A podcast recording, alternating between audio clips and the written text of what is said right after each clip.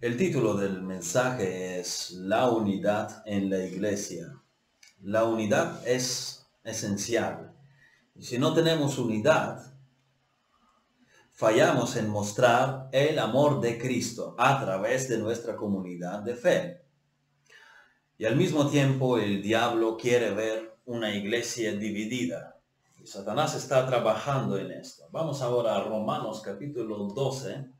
Versículo 16, que dice, unánimes entre vosotros, no altivos, sino asociándoos con los humildes, no seáis sabios en vuestra propia opinión. Señor, pedimos que tú hables a nuestros corazones, que tú nos corrijas, que tú nos reprendas, que tú muestres nuestros errores, que tú nos indiques al camino de la verdad, al camino de la obediencia a ti, que nos ayudes a crecer en el conocimiento de ti, en la práctica de la obediencia a ti, en fe, y pedimos que tú nos ayudes a cultivar la unidad entre nosotros, la armonía, la humildad. Ayúdanos a estar unánimes. En el nombre de Jesús te lo pido. Amén. Es una advertencia en nuestro texto. Estar unánimes, no altivos, asociándonos con los humildes, no ser sabios en nuestra propia opinión. Es una advertencia porque hay un problema potencial, porque seguimos siendo pecadores y existe la posibilidad de conflicto. La iglesia no debe ser dividida. Tenemos que mantener esta unidad, procurar esta unidad. Tres cosas y os dejo marchar. Tres elementos que nos ayudan a cultivar la unidad en la iglesia. Primero, nuestro pasaje dice unánimes entre vosotros. Se necesita la armonía. Nosotros somos diferentes, pero estamos en acuerdo entre nosotros. Eso es armonía, unánimes. No se trata de la uniformidad. No se trata de que todos sean iguales. Hay diversidad entre nosotros, pero las sometemos. Estas diversidades las sometemos a la misma fe y al mismo propósito. Esto es armonía. Cuando partes diferentes forman un solo sistema. Cuando notas diferentes hacen armonía. Unánimes entre vosotros. Segundo, necesitamos la imparcialidad. Nuestro pasaje dice, no altivos, sino asociándoos con los humildes. Hay gente que solo apunta al estatus en el que pueden presumir, con lo que en el mundo se admira, pero la Biblia nos manda no dejarnos de asociar con los humildes, con los que tienen menos, con los que son menos vistos, sino asociándoos con los humildes. Debemos mantener la comunión con todos en la iglesia, sin diferenciar por el rango social, económico, intelectual, de la edad, cultura o la fisionomía de la persona. No altivos. No pienses que tus gustos son superiores que de los que te rodean. Y finalmente, el tercer ingrediente para la unidad de la iglesia es la humildad. No seáis sabios en vuestra propia opinión. No tienes nada de lo que no hayas recibido, como dice Pablo en otro lugar. No tienes nada bueno excepto lo que se te ha regalado. Pero eres sabio en tu propia opinión, que no te conformas con el alimento ordinario, que no puedes rebajarte a los deberes cristianos ordinarios.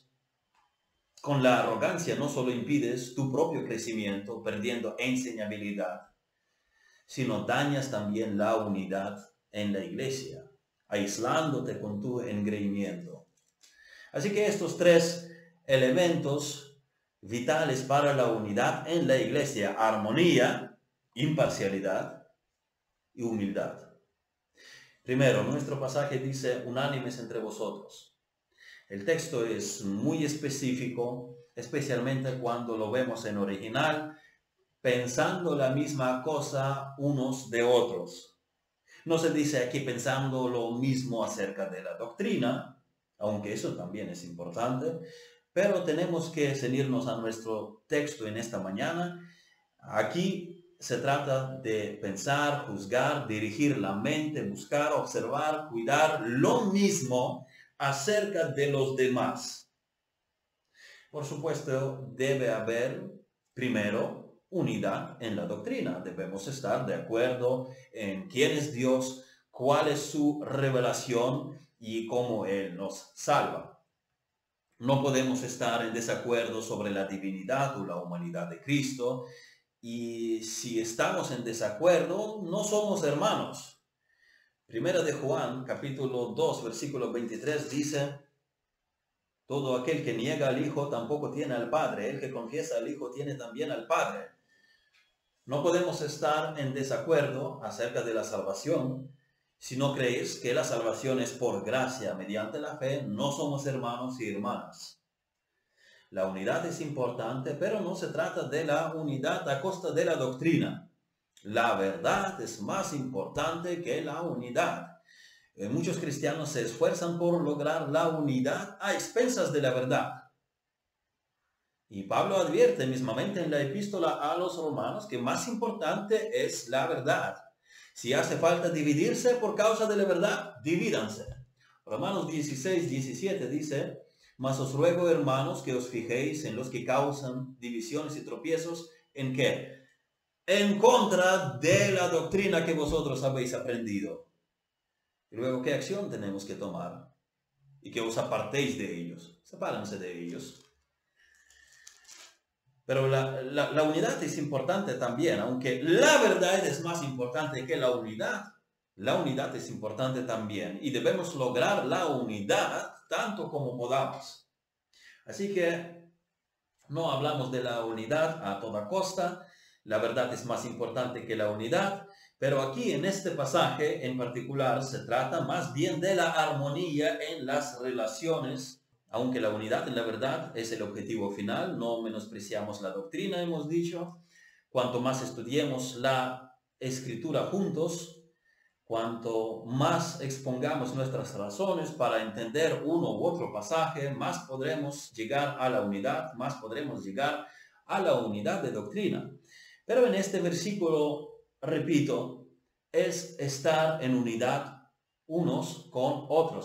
Este pasaje es acerca de ser amables unos con otros, generosos, compasivos, porque podemos estar de acuerdo en la doctrina y aún así no tener amor los unos por los otros.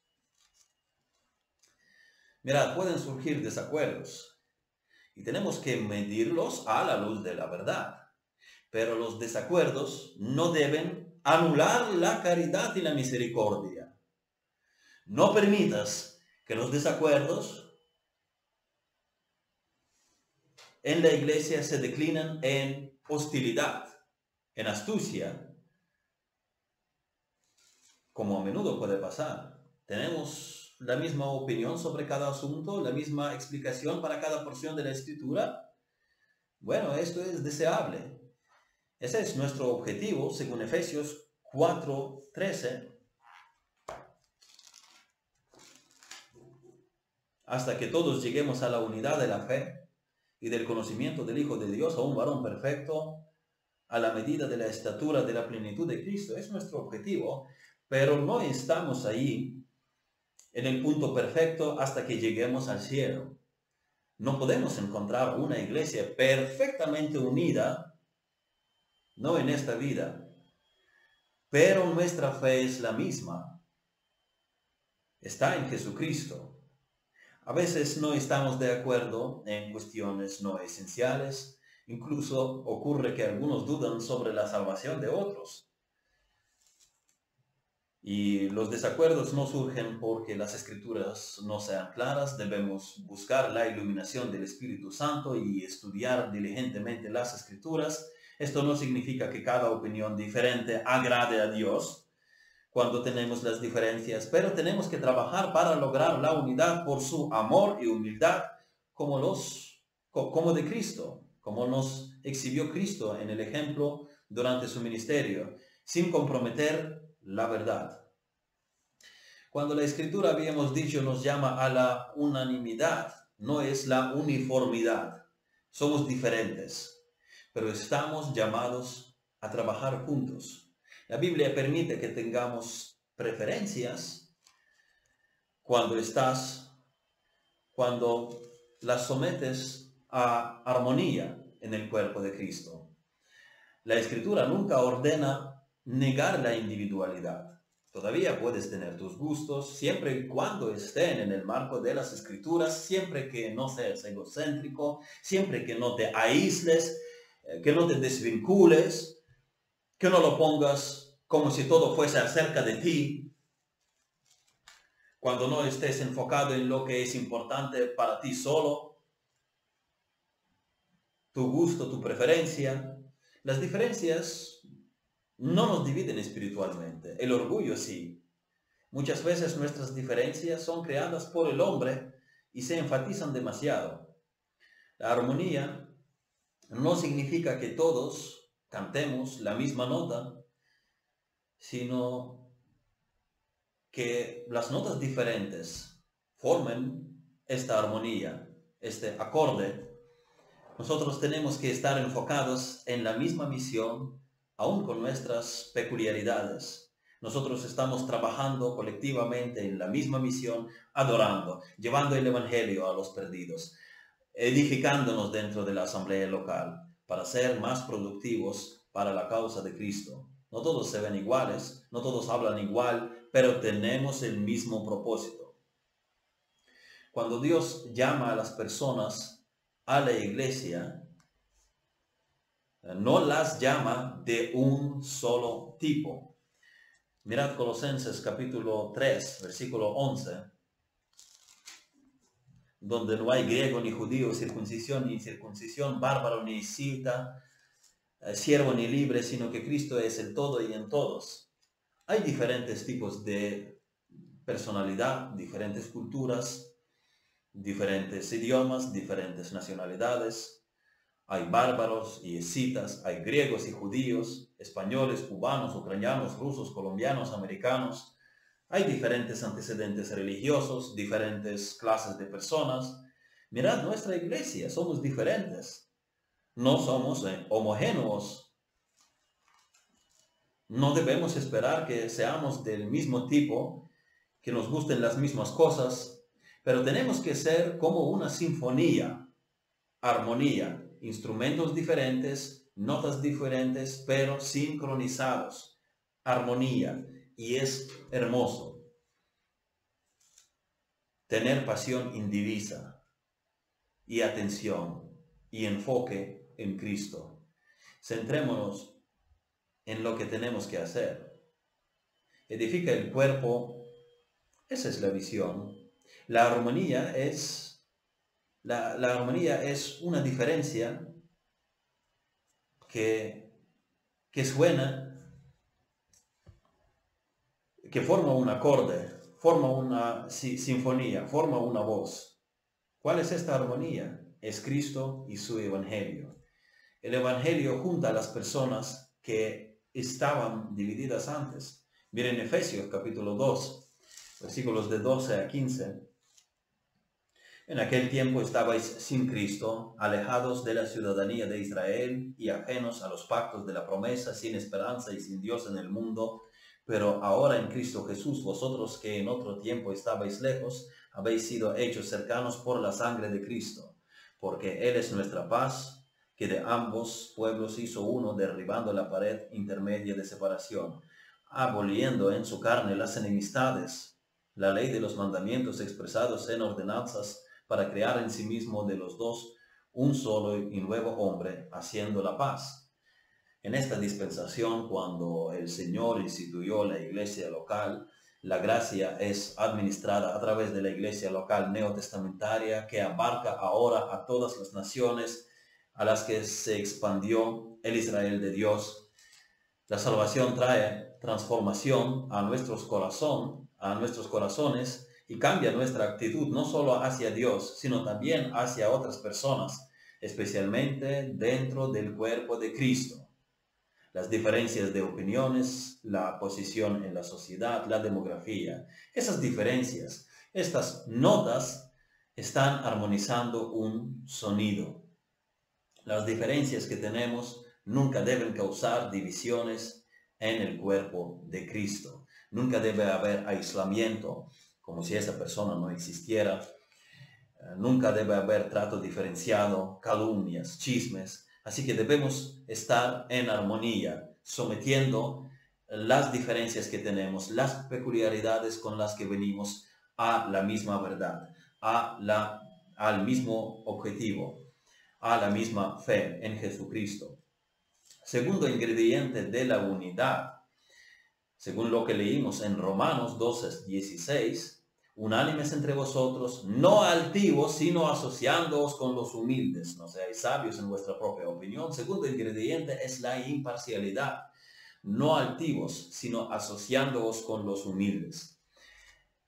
La unanimidad no es enfocada en este texto, en particular en la doctrina, habíamos dicho, sino en las relaciones. Es unanimidad unos con otros. Debemos preocuparnos por otros.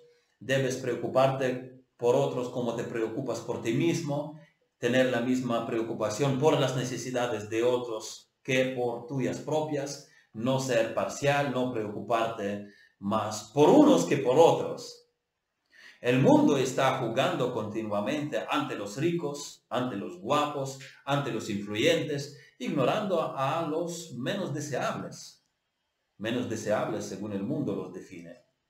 En la iglesia debe haber la misma preocupación, la misma compasión, la misma respuesta a todos en el cuerpo de Cristo, sin importar la posición en la sociedad.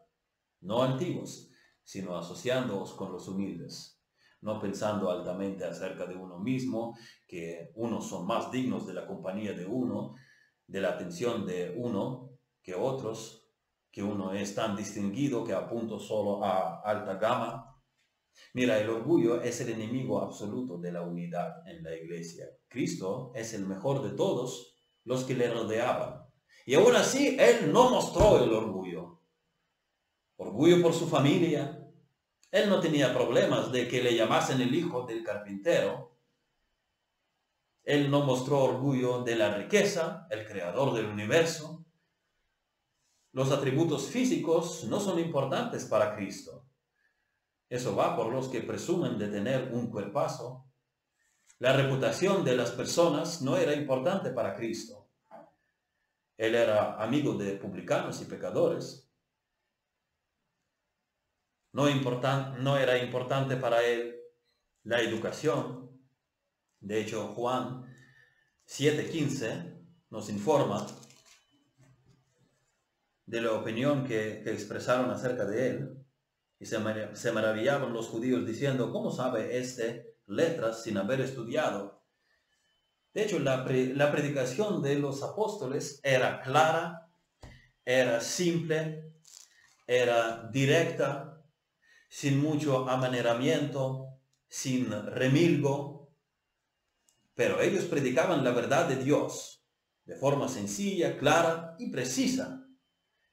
Hechos capítulo 4:13 nos dice, entonces viendo el denuedo de Pedro y de Juan y sabiendo que eran hombres sin letras y del vulgo, se maravillaban y les reconocían que habían estado con Jesús. Los sacerdotes, los gobernantes, los escribas, les preguntaban, ¿cómo es que se atrevían a enseñar? ¿Con qué autoridad? Y sin haber estudiado. Hechos 4:7 dice, y poniéndoles en medio les preguntaron, ¿con qué potestad o en qué nombre habéis hecho vosotros esto? ¿Vosotros qué seminario habéis cursado? Mira, el poder está en la verdad de Dios y en el Espíritu quien aplica esta verdad. No en quien dé mejor envoltura a la verdad. No en qué diploma mejor respalda esta verdad. Porque no me avergüenzo del Evangelio, porque es poder de Dios para salvación a todo aquel que cree, al judío primeramente y también al griego. Tú mejor estudia la Biblia y ora. Cristo no mostró orgullo del éxito. Él no tenía temor del fracaso a los ojos del mundo. Él no tenía orgullo de intelecto. Donde quiera que él entraba, él era más inteligente que nadie. El que creó el universo, él es la fuente de la creación, y dijo que vino para cumplir la voluntad del Padre. Miren Juan capítulo 8, versículo 28. Les dijo pues Jesús: cuando hayáis levantado al Hijo del Hombre, entonces conoceréis que yo soy, y que nada hago por mí mismo, sino que según me enseñó el Padre, así hablo.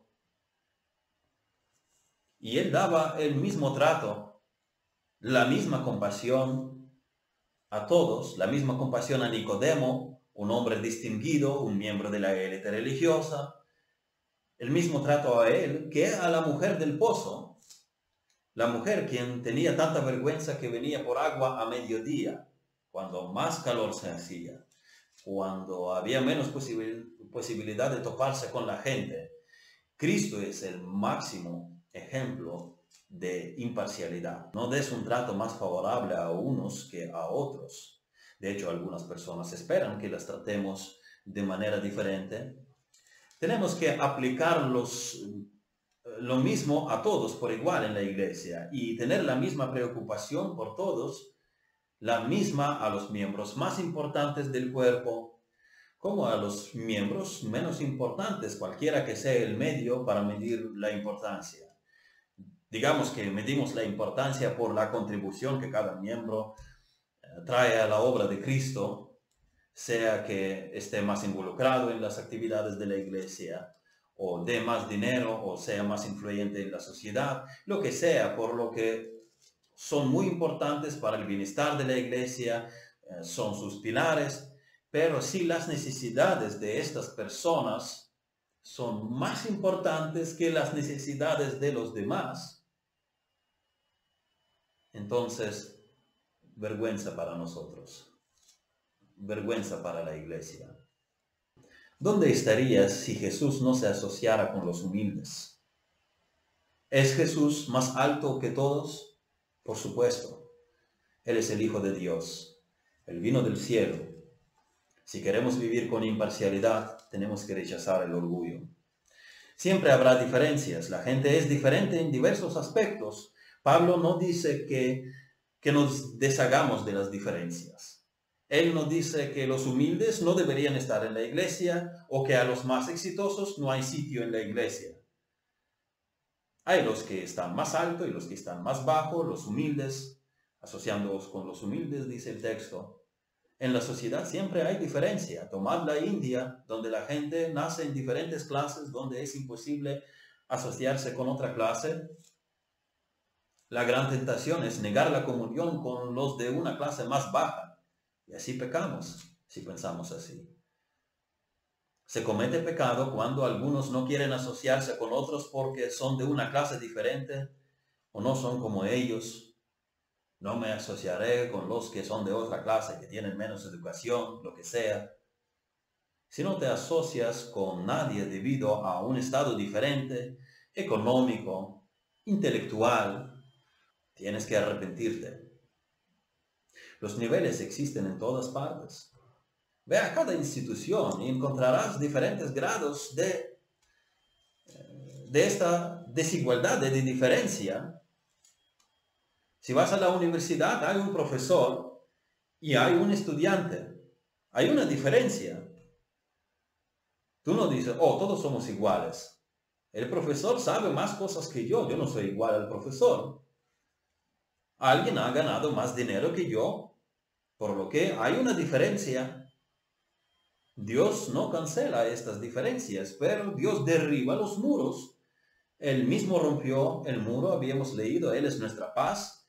Los cristianos judíos siguen siendo judíos y los cristianos gentiles siguen siendo gentiles, pero ambos son cristianos. Estamos asociados con los cristianos porque somos cristianos, porque son cristianos con los que nosotros nos asociamos, no porque estén en nuestra clase. El Evangelio trae a los pobres y a los ricos, a los débiles y a los fuertes, todos en el mismo cuerpo. En los tiempos de los apóstoles, algunos esclavos se convirtieron a Cristo. No estamos hablando solo de la clase baja, estamos hablando de gente que no tenía nada. Y podrías encontrarlos el mismo día de la semana, sentados juntos en la iglesia, el esclavo y su amo, y comiendo la misma comida. Y eso es increíble, eso es asombroso. En el mundo no se asociarían entre sí, los amos buscarían compañerismo con otros amos, no con los esclavos. Cada cual se guardaría en su propio grupo. Cuando el cristianismo llega a una cultura, no destruye las distinciones, no tumba de repente el orden social, pero de repente el hombre de una sociedad superior está en el mismo cuarto con un hombre de una sociedad inferior, compartiendo la misma comida, amando unos a otros, porque el cristianismo rompió las barreras. Aunque tengamos diferentes posiciones en la vida, tenemos la misma mente. Vemos a Cristo de la misma manera. Vemos a nosotros mismos de la misma manera. Vemos las respuestas de la misma manera. Vemos al mundo de la misma manera. Somos un cuerpo en Cristo. No seas orgulloso. No pienses que eres tan bueno que no puedes asociarte con personas de diferentes clases, de diferente nivel intelectual. Así es el mundo. Así no debe ser la iglesia de Dios. Así que tenemos que cuidar la unidad en la iglesia, manteniendo la armonía, unánimes entre vosotros. Y tenemos que cuidar la unidad en la iglesia siendo imparciales con todos, no altivos, sino asociándoos con los humildes. Y finalmente, tenemos que ser humildes. Armonía, imparcialidad y humildad. Ahora humildad, no seáis sabios en vuestra propia opinión. Sabios, se trata del orgullo intelectual. Antes que nada, cuídate del orgullo intelectual. Muchos pasan demasiado tiempo comparándose o midiendo fuerzas con otros, midiéndose con otros en lo que sea. Muchos quieren tener la reputación de decir algo inteligente, tener la superioridad de opinión, dejar la impresión de que uno sabe más, adoptando un tono que revela sentido de importancia, condescendencia hacia los demás, perdiendo la naturalidad del habla cotidiano, como si de un instante a otro le creciera la barba de sabiduría, queriendo ser destacado, hablando con importancia en el tono como si fuera la verdad en la última instancia.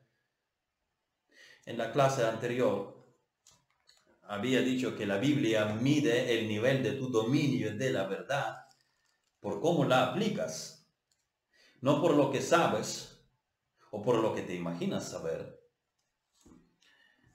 Vamos a leer Hebreos 5:14, pero el alimento sólido es para los que han alcanzado madurez, para los que por el uso, se requiere uso de la verdad. Conoces la verdad, la aplicas, la vives. Para los que por el uso tienen los sentidos ejercitados en el discernimiento del bien y del mal. Así se mide tu estatura, por el uso de la verdad. No el mero manejo intelectual de la misma. Muestra el progreso de tu carácter. Muestra la santificación. Muestra servicio a otros. Muestra humildad. Muestra la influencia sobre los que te rodean. Muestra que eres capaz de construir las relaciones. En una iglesia el predicador tuvo sermón sobre la persona y la obra del Espíritu Santo en el creyente, enfatizando el hecho de que todos los creyentes en Jesucristo tienen al Espíritu Santo. Y Romanos 8:9 dice: mas vosotros no vivís según la carne, sino según el Espíritu, si es que el Espíritu de Dios mora en vosotros, y si alguno no tiene el Espíritu de Cristo, no es de él. Y el pastor expuso la base bíblica de esta maravillosa verdad. Al final quiso probar a los oyentes si lo han entendido, y dice: ¿quién tiene el Espíritu Santo? Y un señor se levanta y dice: yo tengo el Espíritu Santo. Y el pastor le dice: demuéstrelo. Y el hermano contesta: tengo varios hijos. Están casados y ellos viven con sus familias en nuestra casa, que es grande. y yo no he tenido pleitos con ninguno de ellos ni con mis nueras.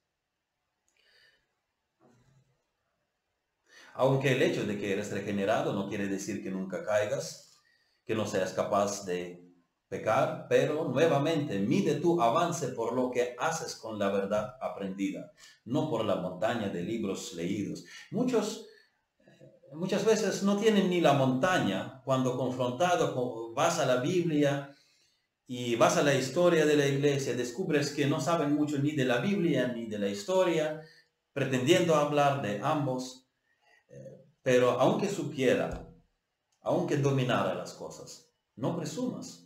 Vive la verdad, progresa, sé influyente en tu familia, en cualquier círculo en que el Señor te ponga, sirve en la iglesia. Muchos dan por sentado que su intelectualismo es superior ya al servicio, que ya salió de la fase de servicio. Están superiores a la necesidad de servir. Ellos piensan con las categorías del mundo, que si ves a un jefe, su deber es trabajar en el despacho, no barrer los pasillos.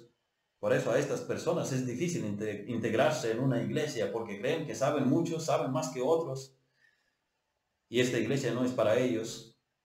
Cristo dijo que así es como funciona el mundo. Miren Mateo capítulo 20. Mateo 20.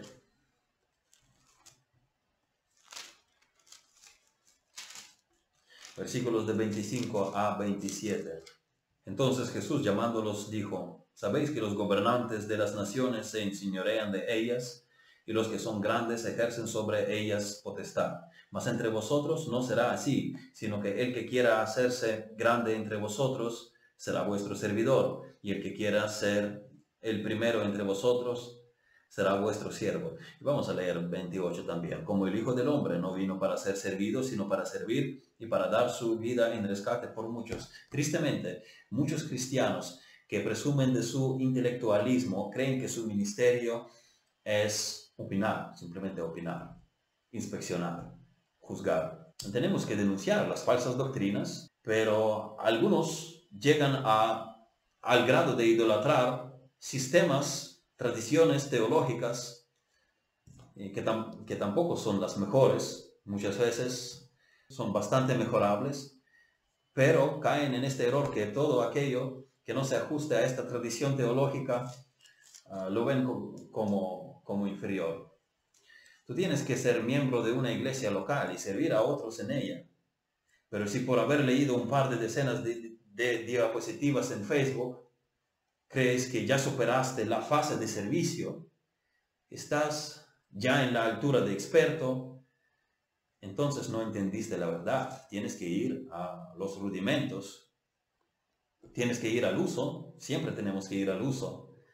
Tú crees experto, pero no lo eres, como el mero hecho de leer revistas de deporte profesional. No es ser deportista, tienes que usar la verdad. Pero el intelectualismo y el orgullo por el intelectualismo es destructivo para un miembro presumido, porque pierde la enseñabilidad. Y de hecho yo no voy a perder mi tiempo en enseñar a alguien que cree que sabe todo. Si quieres que yo te enseñe, pero no haces lo que te digo, no hagas perder mi tiempo entonces. Vive lo que has aprendido y sé feliz. Una persona orgullosa, estamos diciendo, pierde enseñabilidad, pero es destructiva para la iglesia también, porque crea ambiente de aislamiento, de división. La humildad no siempre asegura buenas relaciones, pero el orgullo siempre es un problema para las relaciones. Tal vez no puedes arreglar todo con humildad, pero el orgullo siempre complica las cosas. No presumas de tus oportunidades, no te veas superior por lo que sea, por tu trabajo, por tu educación, por cualquier posición ventajosa. Usa estas cosas para la gloria de Dios. Piensa como Dios quiere que lo uses para su gloria. Pero no seas altivo. Cultiva la humildad. La verdadera humildad cristiana ve cada talento y cada oportunidad como un don de Dios para ser usado por Dios. No pienses acerca de ti cosas elevadas. No seáis sabios en vuestra propia opinión. No te jactes de tu entorno privilegiado, por ejemplo, si lo tienes, que yo conozco fulano tal y tal, que yo le saludo de mano. No presumas de superioridad, no aspires a una alta posición social. Eso no significa que un cristiano no pueda perseguir el éxito, sino que está mal que un cristiano viva para obtener la admiración de los hombres o para lograr la superioridad sobre los demás. El cristiano humilde trabaja diligentemente para desarrollar su talento, su don, a fin de obtener la aprobación del Señor, no la de los hombres. No estar satisfecho en que otros le admiran. El cristiano ve cada posición o posesión como un don de Dios para usar, no para la admiración mundana o la gratificación egoísta. Dios resiste a los soberbios, mas da gracia a los humildes. Nadie quiere ser resistido por Dios. Nadie gana este enfrentamiento. Dios resiste a los soberbios. No vas a ganar en esta resistencia. No resistas a Dios. Resiste al diablo para que huya. No seas sabio en tu propia opinión. No seas arrogante. No seas altivo. No te avergüences de estar asociado con personas de una posición social baja. No dejes de trabajar. No dejes de comer, tener comunión con ellos. Hazte amigo de los pobres. Hazte amigo de los débiles. En la iglesia de Dios no hay aristocracia y tenemos que ver como el honor asociarnos con todos. No te enorgullezcas de una posición más alta si la tienes. No envidies, no midas la educación o cuántas personas importantes estén a tu alrededor. Y si tienes una posición más baja que otros, si eso es lo que el Señor te ha dado, sé contentado. No envidies. No estés mirando a otro desde la cabeza a los pies. A ver qué tiene este, a ver qué tiene esta. Ajusta tu sistema de valores. Ya no debes ser una persona divisiva, arrogante. No estás luchando por lo tuyo. Debes pensar en el bien de otros, de unidad con ellos.